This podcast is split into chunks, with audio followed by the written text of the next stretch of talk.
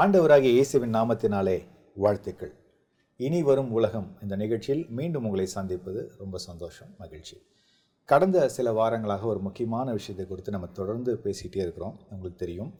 ஒரே உலக அரசாங்கம் one world government one world கவர்மெண்ட்னா என்ன? எதற்காக அதை கொண்டு வராங்க?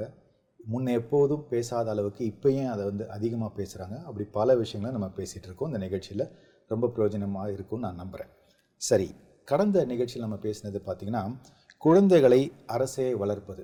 அந்த ஒன் வேர்ல்டு கவர்மெண்ட்டில் நிறைய பாயிண்ட்ஸ் இருக்குது அதில் ஒரு முக்கியமான விஷயந்தான் குழந்தைகளை அரசே வளர்ப்பது. இதை பற்றி தான் நம்ம பேச ஆரம்பிச்சிருக்கிறோம். அதில் ஒரு முக்கியமான ஒரு கேள்வியும் கூட நம்ம பேசினோம். என்னன்னு பார்த்தீங்கன்னா என்னதான் சாத்தான் வந்து பல தந்திரங்களை செய்தாலும் கர்த்தர் வந்து தன் பங்குக்கு கண்டிப்பாக பெரிய விஷயங்களை செய்வார். அப்போ இந்த குழந்தைங்களை வந்து எழுப்புதல் காலத்தில் இந்த கடைசி கால எழுப்புதலில் எப்படி கர்த்தர் பயன்படுத்த போகிறார் அப்படின்றத நம்ம வந்து பேசினோம். நம்மோடு கூட மதிப்புக்குரிய தீர்க்கதரிசி வின்சென்ட் செல்வகுமார் ஐயா அவர்கள். வாங்க பேசுவோம். ப்ரைஸ் எல்லாம் எப்படி இருக்கிறீங்க? ரொம்ப நல்லா இருக்கு. ஊழியங்கள்லாம் எப்படி போகுது? நல்லா போயிட்டு இருக்கு எல்லாமே. இந்த கடந்த சில வாரங்களா நம்ம முக்கியமான ஒரு விஷயத்தை நம்ம பேசிட்டு இருக்கோம். அதாவது இந்த ஒரே உலக அரசாங்கம் அப்படின்றது. வியூவர்ஸ் எல்லாமே நிறைய மெயில் போடுறாங்க. ரொம்ப பிரயோஜனமா இருக்கு. ஏன்னா இது வந்து வித்தியாசமான ஒரு டாபிக் கண்டிப்பா கண்டிப்பா. இந்த கடைசி காலத்துல எல்லாரும் தெரிஞ்சு கொள்ள வேண்டிய ஒரு டாபிக் ஏன்னா நம்மை சுற்றிலும் நடக்கிற ஒவ்வொரு காரியங்களுமே இந்த முழு உலக அரசாங்கம் முழு உலக ஆளுமை. அதை நோக்கி தான் அப்படி நகர்த்தி கொண்டு போகப்படுகிறது. நம்ம நல்லா தெளிவா தெரியுது. ஒரு வியாபாரமா இருந்தாலும் சரி அரசியலா இருந்தாலும் சரி தேசங்கள்ல ஒரே நேரத்துல ஒரே மாதிரியான பிரச்சனைகள் போன்ற காரியங்கள் வந்து உருவாக்கப்படுவதனாலும் சரி இது எல்லாத்தையும் வச்சு பார்க்க போகும்போது ஒரு ஒன் வேர்ல்டு கவர்மெண்ட் அப்படிங்கிற ஒரு அமைப்பை நோக்கி முழு உலகமே நகர்த்தப்படுகிறது. அப்படிங்கிறத நம்ம நம்ம நல்லா தெளிவா நம்ம அறிய முடியுது. அதை வந்து உணர்ந்து பார்த்தால் தான் இந்த மாதிரி எடுத்து சொல்லி பேசி வேத வசனத்தின் அடிப்படையில் தியானிச்சு பார்த்தா தான் இது நகர்த்தப்படுவதை கண்டுபிடிக்க முடியும். இல்லாட்டா பார்த்தீங்கன்னா இது ஏதோ கிராஜுவலாக நடக்கிற மாதிரி. ஒரு மாதிரி அது அப்படியே தன்னிச்சையாக போகிற மாதிரி ஒரு தோற்றத்தை வந்து உண்டாக்கும். இன்னொன்று வந்து இந்த கடைசி காலங்களில் நம்ம சிந்திப்பதற்கு நமக்கு நேரமும் இல்லை. அவகாசம் கொடுக்கப்படுவதில்லை. ஏன்னா ஒரு காரியத்தை நம்ம டைஜஸ்ட் பண்ணி கொள்றதுக்கு முன்னால அடுத்த காரியம் வந்துடும் அப்போ ரொம்ப வேக வேகமாய் காரியங்கள் நகர்த்தப்படும் போது காட்சிகள் நகர்த்தப்படும் போது ஒரு காரியத்தை முழுவதுமாக நம்மால் அறிந்து கொள்ள விளங்கி கொள்ள முடியாது. ரொம்ப ஸ்பீடா சில சீன்ஸ் வந்து மாறும்போது ஒண்ணு என்னன்னு நீங்க வந்து புரியறதுக்குள்ள அடுத்தது வந்துடும் வந்துருது. அப்ப இது வந்து வேணும்னே வந்து நடத்தப்படுகிற ஒரு நாடகம் தான். சாத்தானுடைய ஒரு நாடகம்.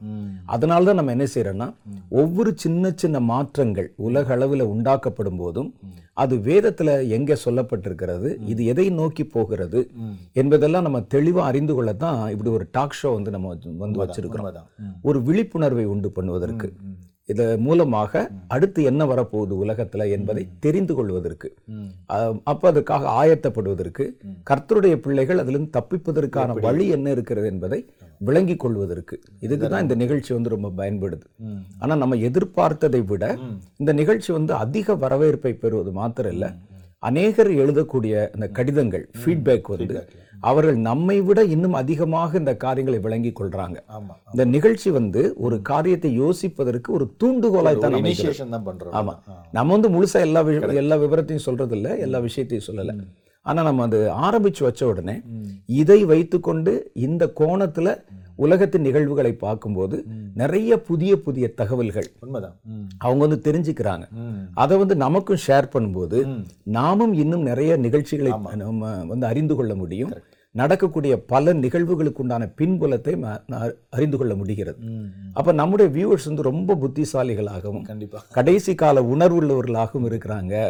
அப்ப இன்னும் ஆழமான பல காரியங்களை நமக்கு சொல்றது மூலம் இந்த நிகழ்ச்சி இன்னும் அடுத்தடுத்த பரிமாணங்களுக்குள்ளே போவதற்கு அவர்களும் உதவியாக இருக்கிறாங்க.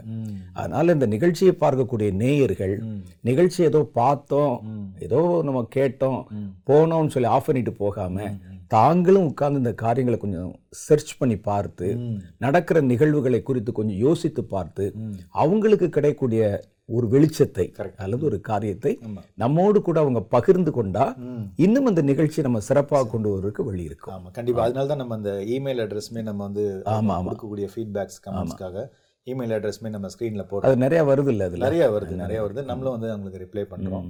அதனால ரொம்ப அவங்களுக்கும் பிரயோஜனமா தான் சிலர்லாம் பாத்தீங்கன்னா சில குறிப்பிட்ட துறைகள்ல ஆ.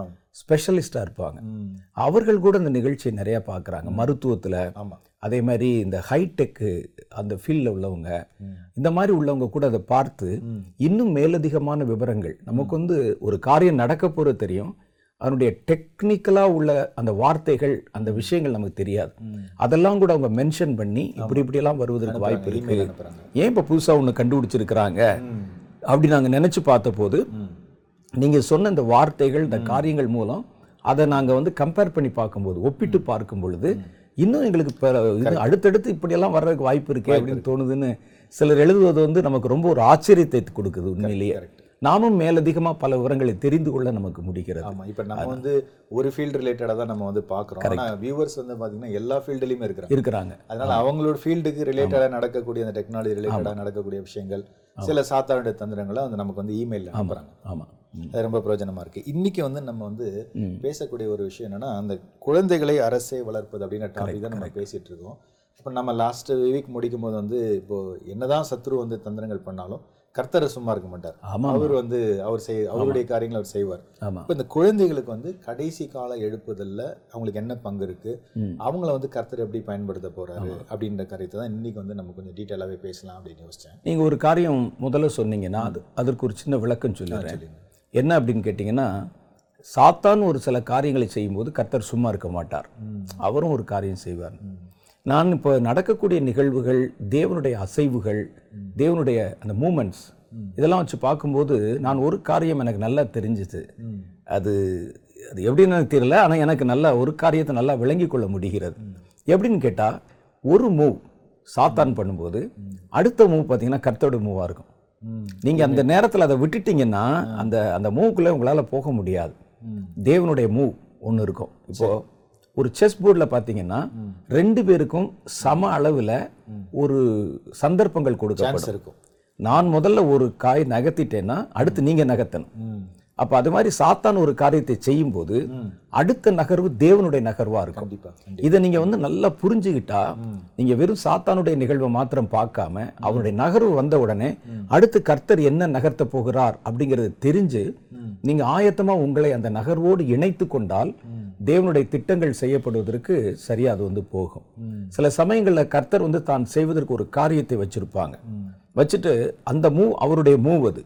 அப்ப இதை யாரை கொண்டு எதை கொண்டு எதை செய்யணும் அப்படின்னு கர்த்தர் வந்து ஒரு காரியத்தை உங்களுக்கு சொல்லுவார். ஏன்னா இப்போ வந்து அவர் மூவ் பண்ணணும். அதை மூவ் பண்ணுவதற்கு ஒரு வேளை ஒரு தீர்க்கதரிசி தேவைப்படலாம். ஒரு போதகன் தேவைப்படலாம்.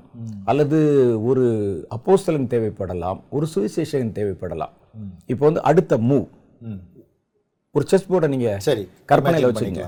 செஸ் போர்டில் பார்த்தீங்கன்னா பல நம்ம வந்து மூவ் பண்றதுக்கு பல காய்கள் இருக்கும். ராஜா ஒன்று ராணி ஒன்று பிஷப் ஒன்று ஒரு கேசல் ஒன்று இருக்கும். அப்புறம் நிறைய சோல்ஜர்ஸ் இருப்பாங்க.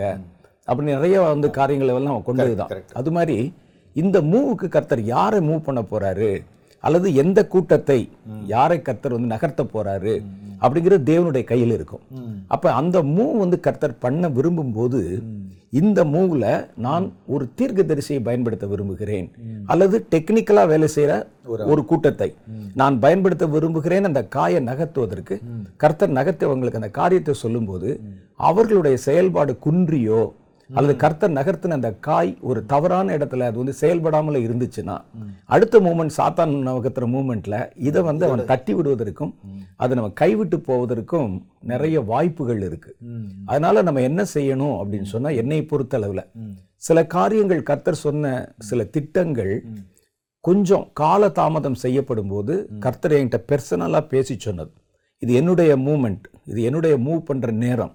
இந்த நேரத்தில் நீங்கள் செயல்படணும். இல்லாட்டா இந்த மூமெண்ட் நான் பண்ணிட்டேன். அதுல வந்து மூவ் பண்ணப்பட்டவங்க செயல்படாவிட்டால் அடுத்து சாத்தானுடைய மூமெண்ட் வந்து வரும்போது அவன் இதை தனக்கு சொந்தமாக்கி கொள்ளவும் அபகரித்து கொள்ளவும் முடியும். அதனால நம்ம என்ன செய்யணும்னு சொன்னா கர்த்தர் வந்து ஒரு காரியத்தை நமக்கு ஒரு ஆலோசனையாய் சொல்லி இந்த நேரத்துல இதை நீ செய்யணும் அப்படின்னு ஒரு காரியத்தை சொன்னா கர்த்தர் அந்த காயை நகர்த்த போகிறார்னு அர்த்தம். நம்ம ஓ சரி. யாரை வேணாலும் நகர்த்தலாம். சரி சரி அவருடைய மூவ் பண்ண வேண்டிய நேரத்துல சாத்தான் வந்து ஒரு ஸ்டெப் எடுத்து வச்சுட்டான் இப்போ. இப்போ வந்து எதிராளி. சரி. உங்களுக்கு செஸ் விளையாட தெரியும்? நல்லா தெரியும். அந்த செஸ்ல வந்து வரும்போது ஒரு காய் வந்து நகர்த்தியாச்சு. நகர்த்தி மூவ் பண்ணிட்டான். அடுத்த சான்ஸ் இப்போ வந்து தேவன் கர்த்தருடைய நகர்த்துதல்.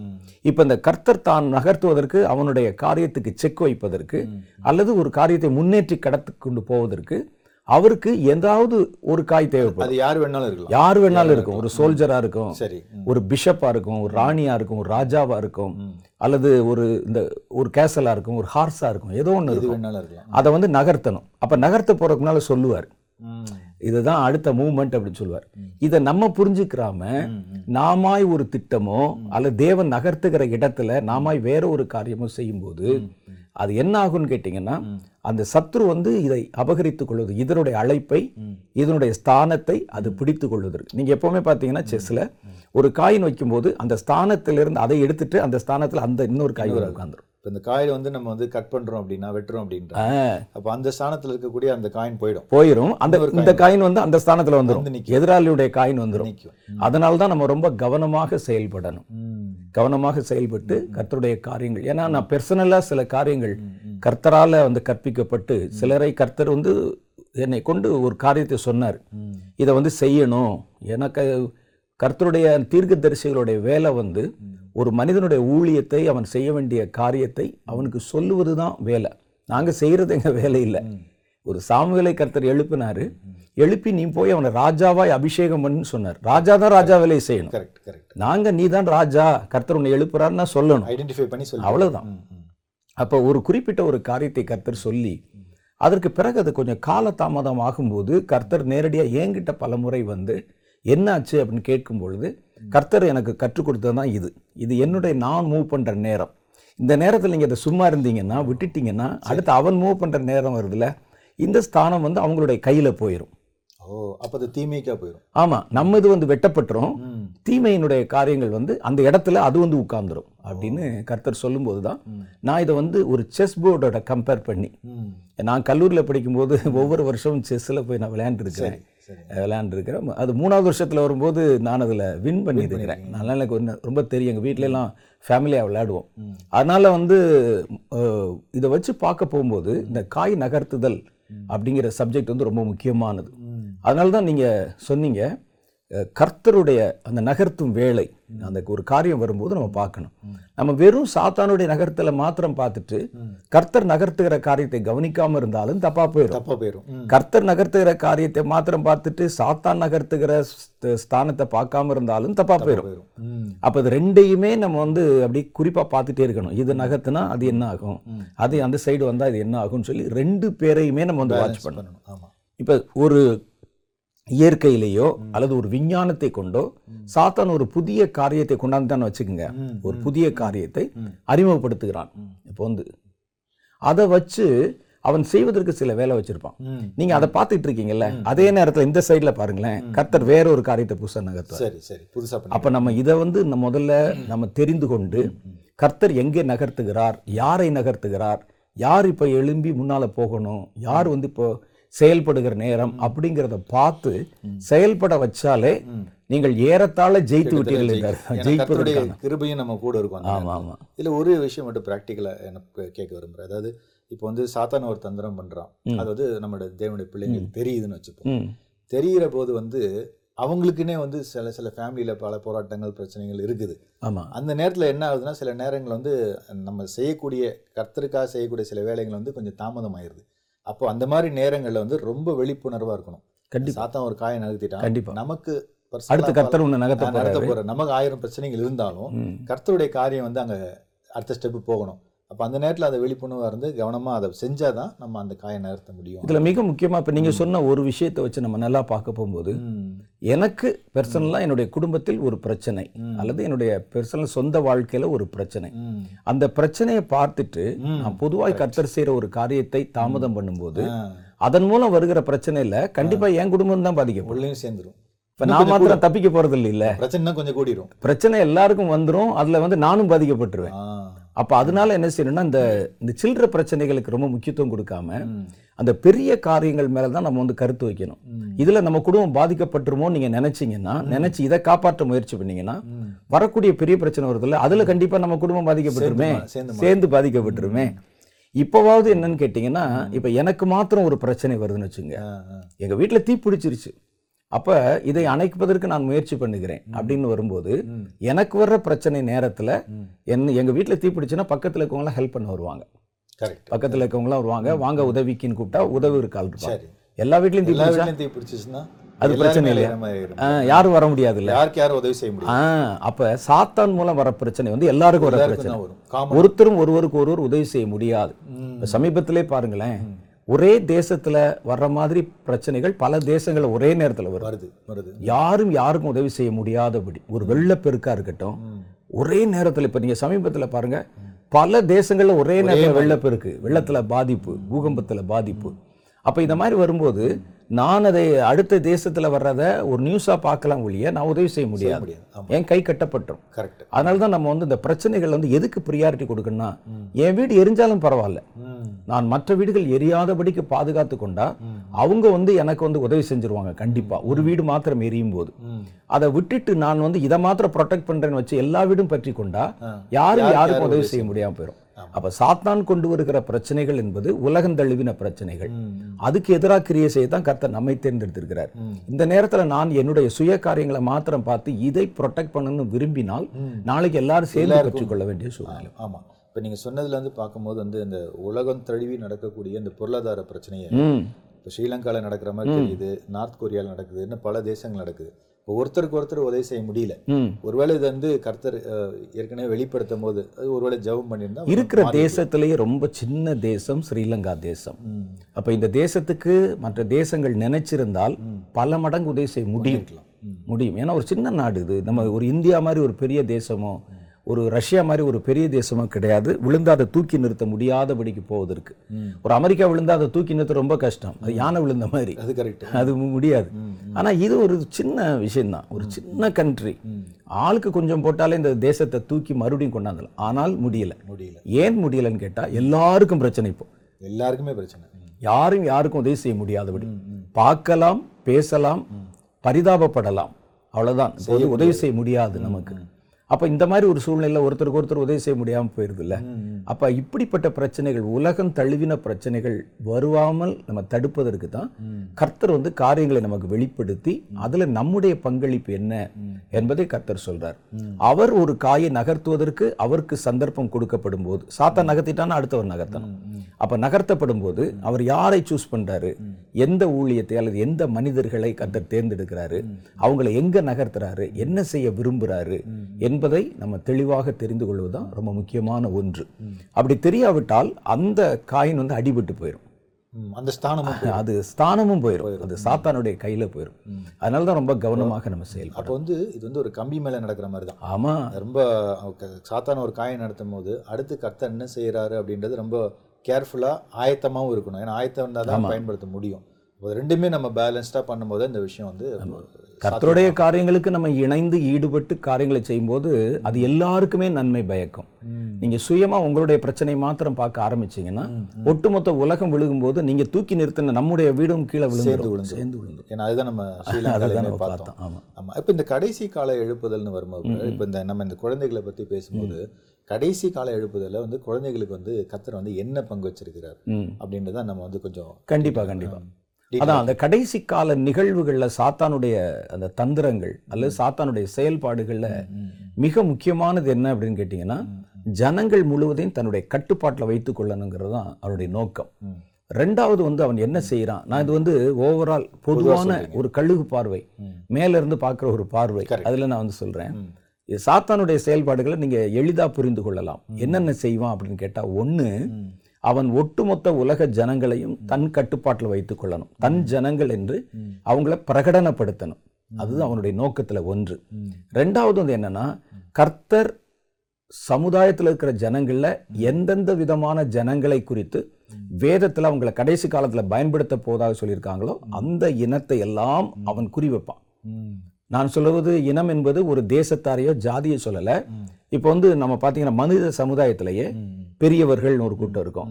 பெண்கள் ஆண்கள் குழந்தைகள் சிறு பிள்ளைகள் இந்த மாதிரி வந்து நிறைய கேட்டகரி இருக்குல்ல அந்த மாதிரி. அதுல வந்து கற்றவர்கள் கல்லாதவர்கள் இப்படி இருக்கும்.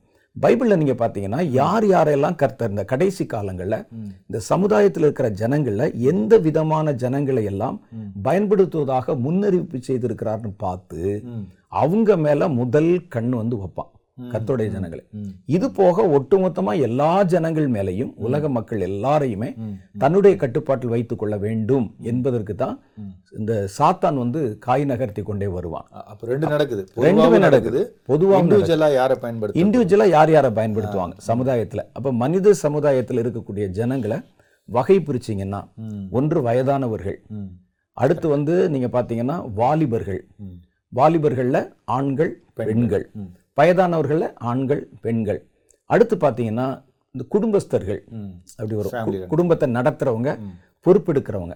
ஒருவேளை பெரியவர்கள் இருந்தா கூட அதுல மத்தியில இருக்கிறவங்க தான் அந்த குடும்பத்தை நடத்தி போயிட்டு இருப்பாங்க. அவங்க பிள்ளைங்க நடத்தி போயிருப்பாங்க பெரியவர்கள் வீட்டில் இருப்பாங்க. அந்த மாதிரி. அப்ப குடும்பத்தை நடத்துகிறவர்கள் அப்படி ஒரு கேட்டகரி இருக்கு. அப்ப ரெண்டாவது வந்து குடும்பம் இல்லாதவங்க சிங்கிள்ஸ் அந்த மாதிரி இருக்கவங்க இருக்கிறாங்க. அப்புறம் பாத்தீங்கன்னா இந்த பிள்ளைகள் வர்றாங்க. குழந்தைகள் வர்றாங்க. அப்ப பிள்ளைகள்ங்கிறது ஒரு கேட்டகரி. பிள்ளைகள்னா கொஞ்சம் நடக்க பேச அது ஸ்கூலுக்கு போக வர அப்படி மாதிரி இருக்கிற பிள்ளை பருவத்தில் ஒரு ஃபைவ் டு டுவெல் இயர்ஸ் வரைக்கும் கிட்டத்தட்ட. ம். குழந்தைகள் என்பது ஆறு மாச பிள்ளையில இருந்து ஒரு அஞ்சு வயசு வரை உள்ள குழந்தைகள். குழந்தைகள். அவங்க வந்து என்னன்னா அடுத்தவர்களுடைய உதவியை சார்ந்து தான் இருக்க முடியும் அவர்களால்? எந்த ஒரு விஷயத்தையும். இண்டிபெண்டா செய்ய முடியும் சாப்பிட்றது கூட அவங்களால தனியா சாப்பிட தெரியாது. அப்ப இந்த மாதிரி குழந்தைகள் அப்புறம் வந்து பிள்ளைகள் வாலிபர்கள் அப்புறம் வந்து பெரியவர்கள் வயோதிபர்கள் அப்புறம் குடும்ப தலைவர்கள் இப்படி வந்து சமுதாயத்துல இவ்வளவு. விதங்கள் இருக்குல்ல. இதுல யார் யாரை குறித்து கர்த்தர் விசேஷமா கடைசி காலத்துல பயன்படுத்த போதா சொல்லியிருக்கிறாரு. இதுல இருக்க கர்த்தருடைய பிள்ளைகள்ல. அல்லது அந்த அந்த இனத்துல. யாரை பயன்படுத்துவதாக பர்டிகுலரா கர்த்தர் சொல்லியிருக்கிறாரு. அப்படின்னு பார்த்தா அவர்கள் மேலெல்லாம் குறி வைப்பான். சாத்தான். ஏன்னா இவங்க தானே வந்து இவங்கள தானே பயன்படுத்த போறாங்க. ஆயுதமா? கரெக்ட் பயன்படுத்த இது போக பொதுவா இருக்கிற எல்லா மனிதர்கள் எல்லாருமே அவனுடைய கட்டுப்பாட்டுல வந்துடணும் அப்படிங்கிறதுக்காக அவன் காய்களை நகர்த்துவான். அதுக்கு தான் பாத்தீங்கன்னா எல்லாத்தையும் உலக பொது வந்து கொண்டு வருவது உலக ஆளுமையை பொதுவா கொண்டு வருவது வியாபாரத்தை கொண்டு எல்லா ஜனத்தையும்.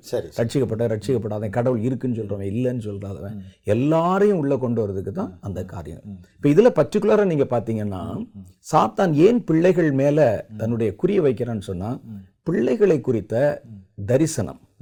பிள்ளைகளை குறித்த கர்த்தருடைய நோக்கம் வேதத்துல தெளிவா சொல்லப்பட்டிருக்கு. அதனால அந்த கடைசி காலத்திலையும் எழுப்புதல் காலத்திலையும் பிள்ளைகளுக்கு ஒரு பெரிய பங்கு வந்து கர்த்தர் வச்சிருக்கிறார். சரி அதை மாற்ற முடியாது.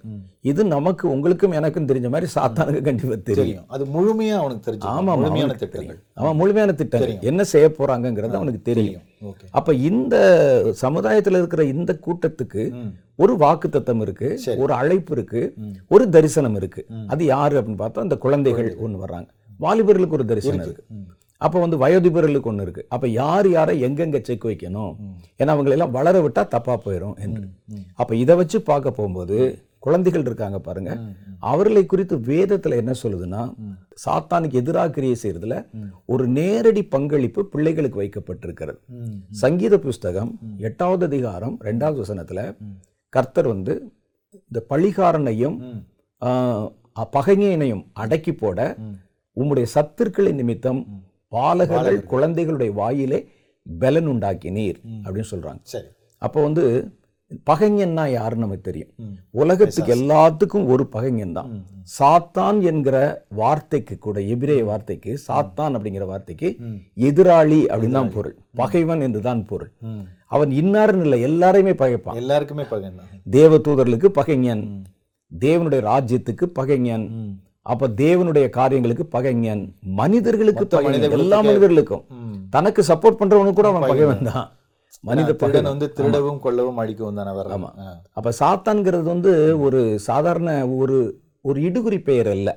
நமக்கு எப்படி பேர் வச்சிருக்காங்களோ அந்த மாதிரி பேர் இல்ல. அவனுடைய செயல்பாட்டுக்காக வைக்கப்பட்ட ஒரு பெயர் தான். அது காரண பெயர்னு சொல்லுவாங்க தமிழ்ல. காரணத்தோட வைக்கப்பட்ட பெயர். சாத்தான் என்றால் அவன் வந்து எல்லாருக்கும் எதிரானவன் அல்லது பகைஞன்.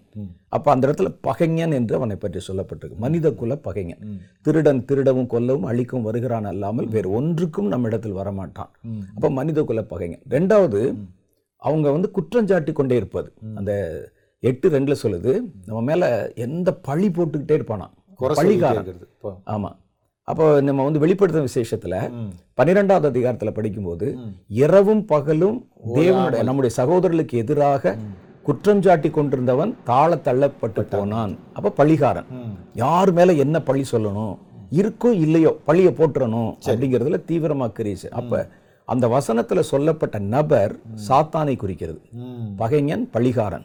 இந்த ரெண்டு பேருக்கும் எதிராக கிரியை செய்வதற்கு உம்முடைய சத்துருக்களின் நிமித்தம். ம் அப்பனா மூணாவது வந்து யார் வரானா அவருடைய சத்துருக்கள் என்று ஒரு வார்த்தை போட்டிருக்கு. முகங்க முதல்ல போட்டு பகைஞன் பழிகாரன். பலிகாரன் சிங்குலர்ல இருக்கா? ஆமா. இப்ப பாருங்க. Single Singular. அடுத்து பாருங்க உம்முடைய சத்துருக்களின் நிமித்தம். போக வந்து ஒரு சத்துருக்கள் கூட்டம் இருக்கு. பெரிய கூட்டம். அது யாரு அப்படின்னு கேட்டா முதல்ல சொன்னது சாத்தானை குறிக்குது. மனிதர்களை பகைக்கிறவன் ரெண்டாவது பழி போடுகிற சாத்தான். மூணாவது பாத்தீங்கன்னா இந்த சாத்தானுக்கு உதவி செய்யக்கூடிய அல்லது அவனுடைய திட்டத்தை நிறைவேற்றக்கூடிய எதிராளியின் கையில் இருக்கக்கூடிய மனிதர்கள். ஆளுமையில் இருக்கிறவங்க வந்து சத்துருக்கள் என்று சொல்லப்பட்டிருக்கு. அவன் வந்து ஒருவேளை ஆட்சியில் இருக்கலாம் அதிகாரத்தில் இருக்கலாம் ஒரு மனிதனா இருக்கலாம் பலவானா இருக்கலாம் ஏதோ ஒருவன். அவன் தேவனுடைய பிள்ளைகளுக்கு எதிராக கிரியை செய்யக்கூடிய சரி சரி. அப்ப இவர்கள் இந்த மூணு டைப் ஆட்களையும் அடக்கி போடுகிற ஒரு சக்தி அல்லது ஒரு அதிகாரம் அது பிள்ளைகளுக்கு கொடுக்கப்படுகிறது. அந்த வசனத்தை இன்னும் நுணுக்கமா பார்த்தீங்கன்னா வாயினாலே பலன் உண்டாக்கினீர். அப்ப இவர்களுடைய பலன் வந்து ஒரு கையிலேயோ அவர்கள் உபயோகப்படுத்துகிற ஒரு ஆயுதத்திலோ இல்ல. சரி. வாயிலிருந்து சொல்லப்படுகிற அல்லது நம்ம வந்து உபயோகப்படுத்தக்கூடிய வார்த்தையில தான் இருக்கு. வார்த்தைகள் தான். அது வந்து சொல்லப்படுகிற ஏதோ ஒரு காரியம்.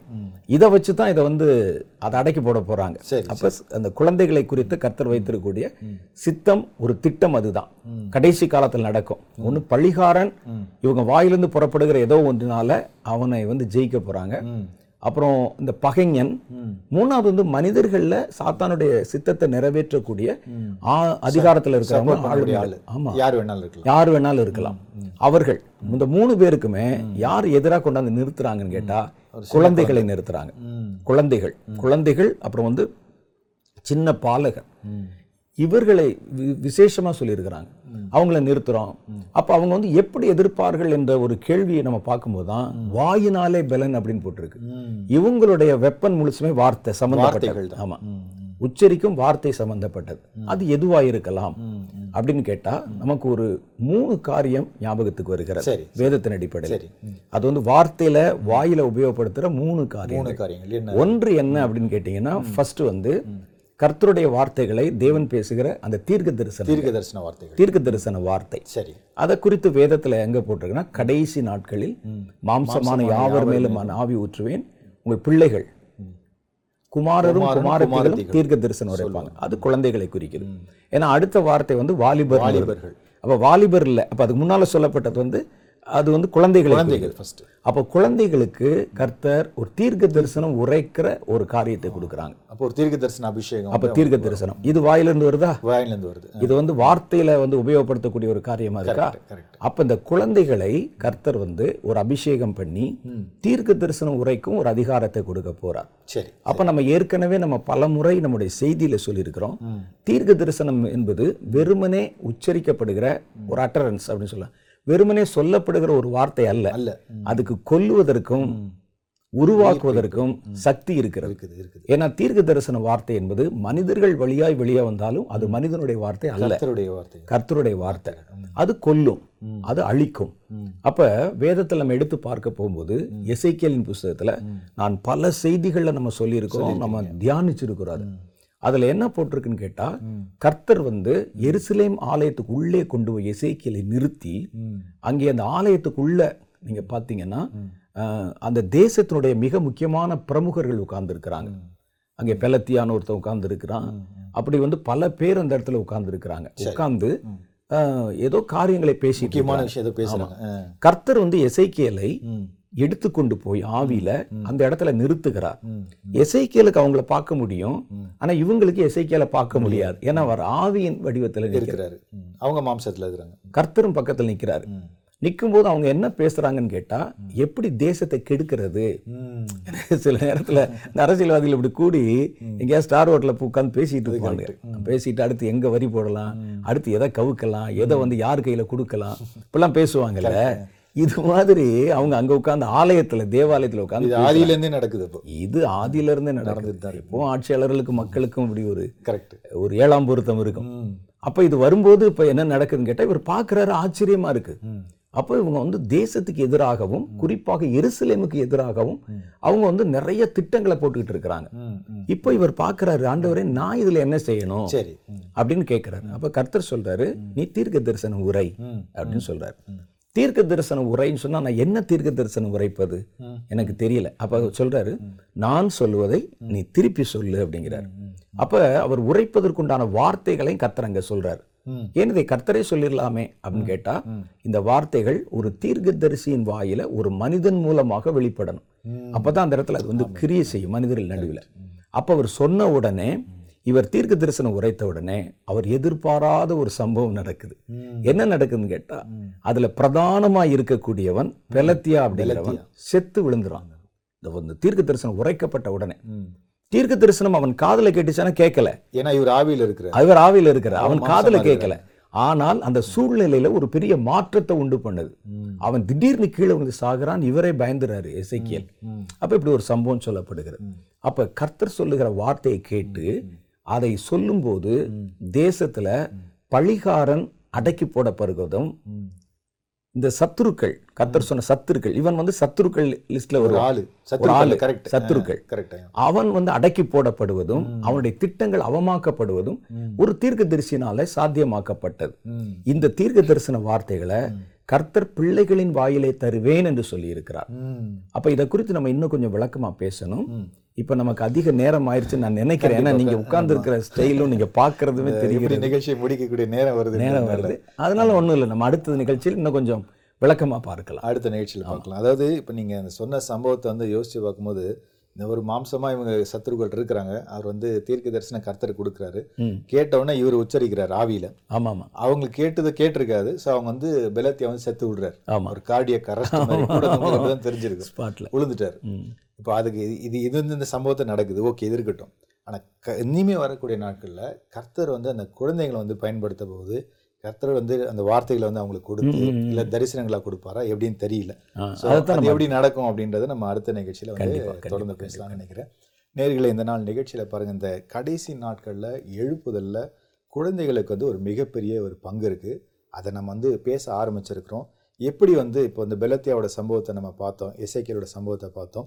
இனிமே இந்த வரக்கூடிய இந்த கடைசி நாட்கள் எழுப்புதலில் குழந்தைகளை வந்து கர்த்தர் எப்படி பயன்படுத்த போகிறார் அப்படின்றத இன்னும் நம்ம ஆழமாக பேச போகிறோம் அடுத்த நிகழ்ச்சியில் சந்திக்கிறேன். உங்கள் நண்பர் ஜேம்ஸ்.